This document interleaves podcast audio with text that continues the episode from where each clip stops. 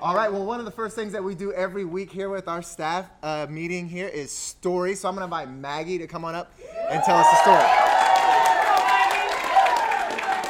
Good morning, family. Love you guys so much. Um, Shoreline in the city hangs. Hello.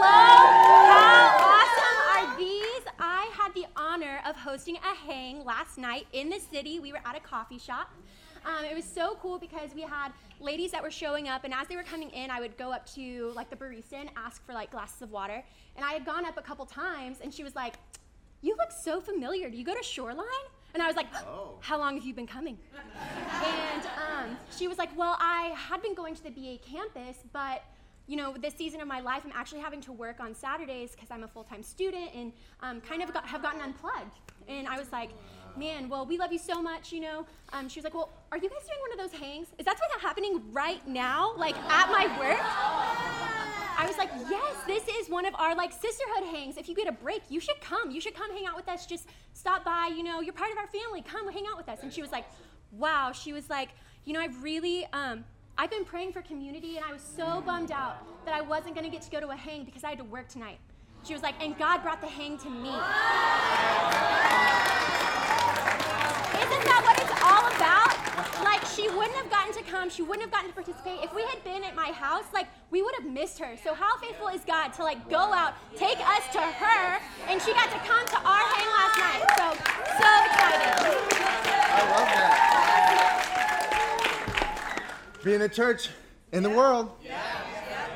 All right, y'all. Today I get to share the leadership talk, so I'm super excited about this. Um, oh, let's be praying for our pastors. Okay, let's be praying for our pastors. That um, Pastor Earl is going to be speaking this week, and then um, also this Sunday, obviously. But let's be praying for them, covering them in prayer. Um, anytime I pray for them, I'm always praying for love. I'm always praying for faith, favor, and wisdom.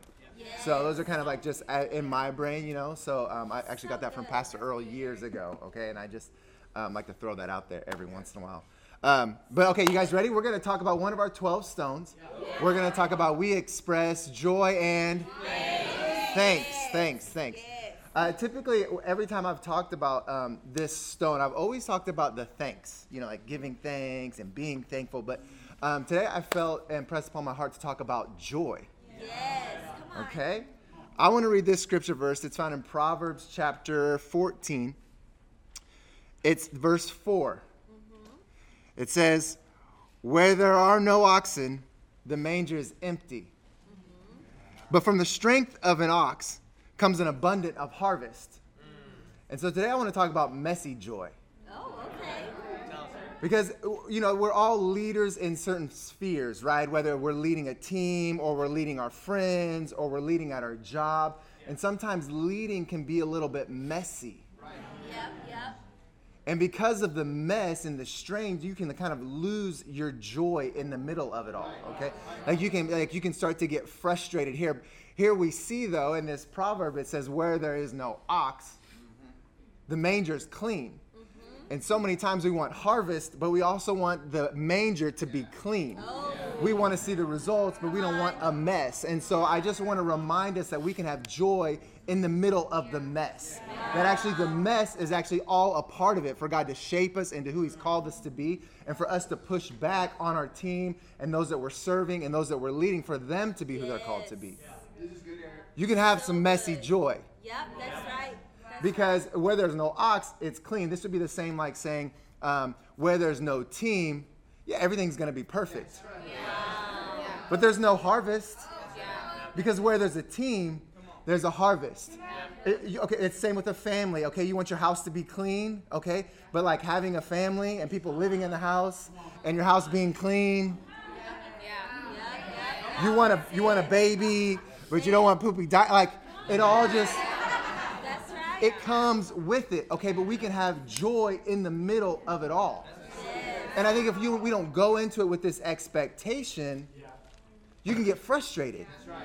Because you think it's going to be perfect. Yep, yep. you think like things just happen you know? And, and it doesn't always work like that. There's joy in the middle of the mess. We express joy and thanks. In the book of nehemiah uh, chapter 8 verse 10 okay? Nehemiah says don't grieve. The joy your joy is your strength The joy of the Lord is your strength. And I just want to say, Shoreline City, we express joy and thanks. Our joy is our strength. Yes, so good. And sometimes we can lose that. I just want to say, come on, get your joy back. Get the smile back. Don't don't think it has to be perfect. Realize there's gonna be tension, okay? Where there are people, there's a mess. You're starting a company, it's gonna be messy, but you don't get the harvest without it. So let's be joyful in the middle of it all. You don't have to do this in your own strength. That's so good. On the day of Pentecost, okay, on the day of Pentecost, the Holy Spirit just went crazy. Right? And everybody saw the, saw what God was doing and they're like, "Oh my gosh, what's happening?" Like these people are they drunk? You know, like they had no clue what was happening here. But God was just pouring out so much love and joy and empowerment on these people and on these disciples. In Ephesians chapter 5, it says, Do not be drunk with wine, but instead to be filled with the Holy Spirit. I think this joy that I'm talking about isn't something that comes in your own strength. Come on. This isn't just showing up on a Sunday or showing up on your job and being like, I gotta be joyful. Let me let me throw on a smile and raise my eyebrows. Wow. Because you all know what a fake smile looks like, right? but instead of what I'm talking about is actually tapping into what the Holy Spirit has for us. And saying, Holy Spirit, you are my joy. The joy of the Lord actually is my strength. And when you realize the harvest and the lives that are on the other side of it, the promises that will be fulfilled, if you just realize that there will be some mess. Because where there are oxen, there's a messy manger, but there's a huge harvest. Yes. And I just want us to remember Shoreline City, we express joy and thanks. And in the middle of the storms, and in the middle of the chaos, in the middle of the questioning, and in the middle of the mess, and in the middle of the late night phone calls, in the middle of the early mornings and the late nights, there is joy in the middle of it. And it's not in ourselves. Our joy is found in the Holy Spirit and be filled with Him and His joy. Amen? All right, church family, I love y'all so much.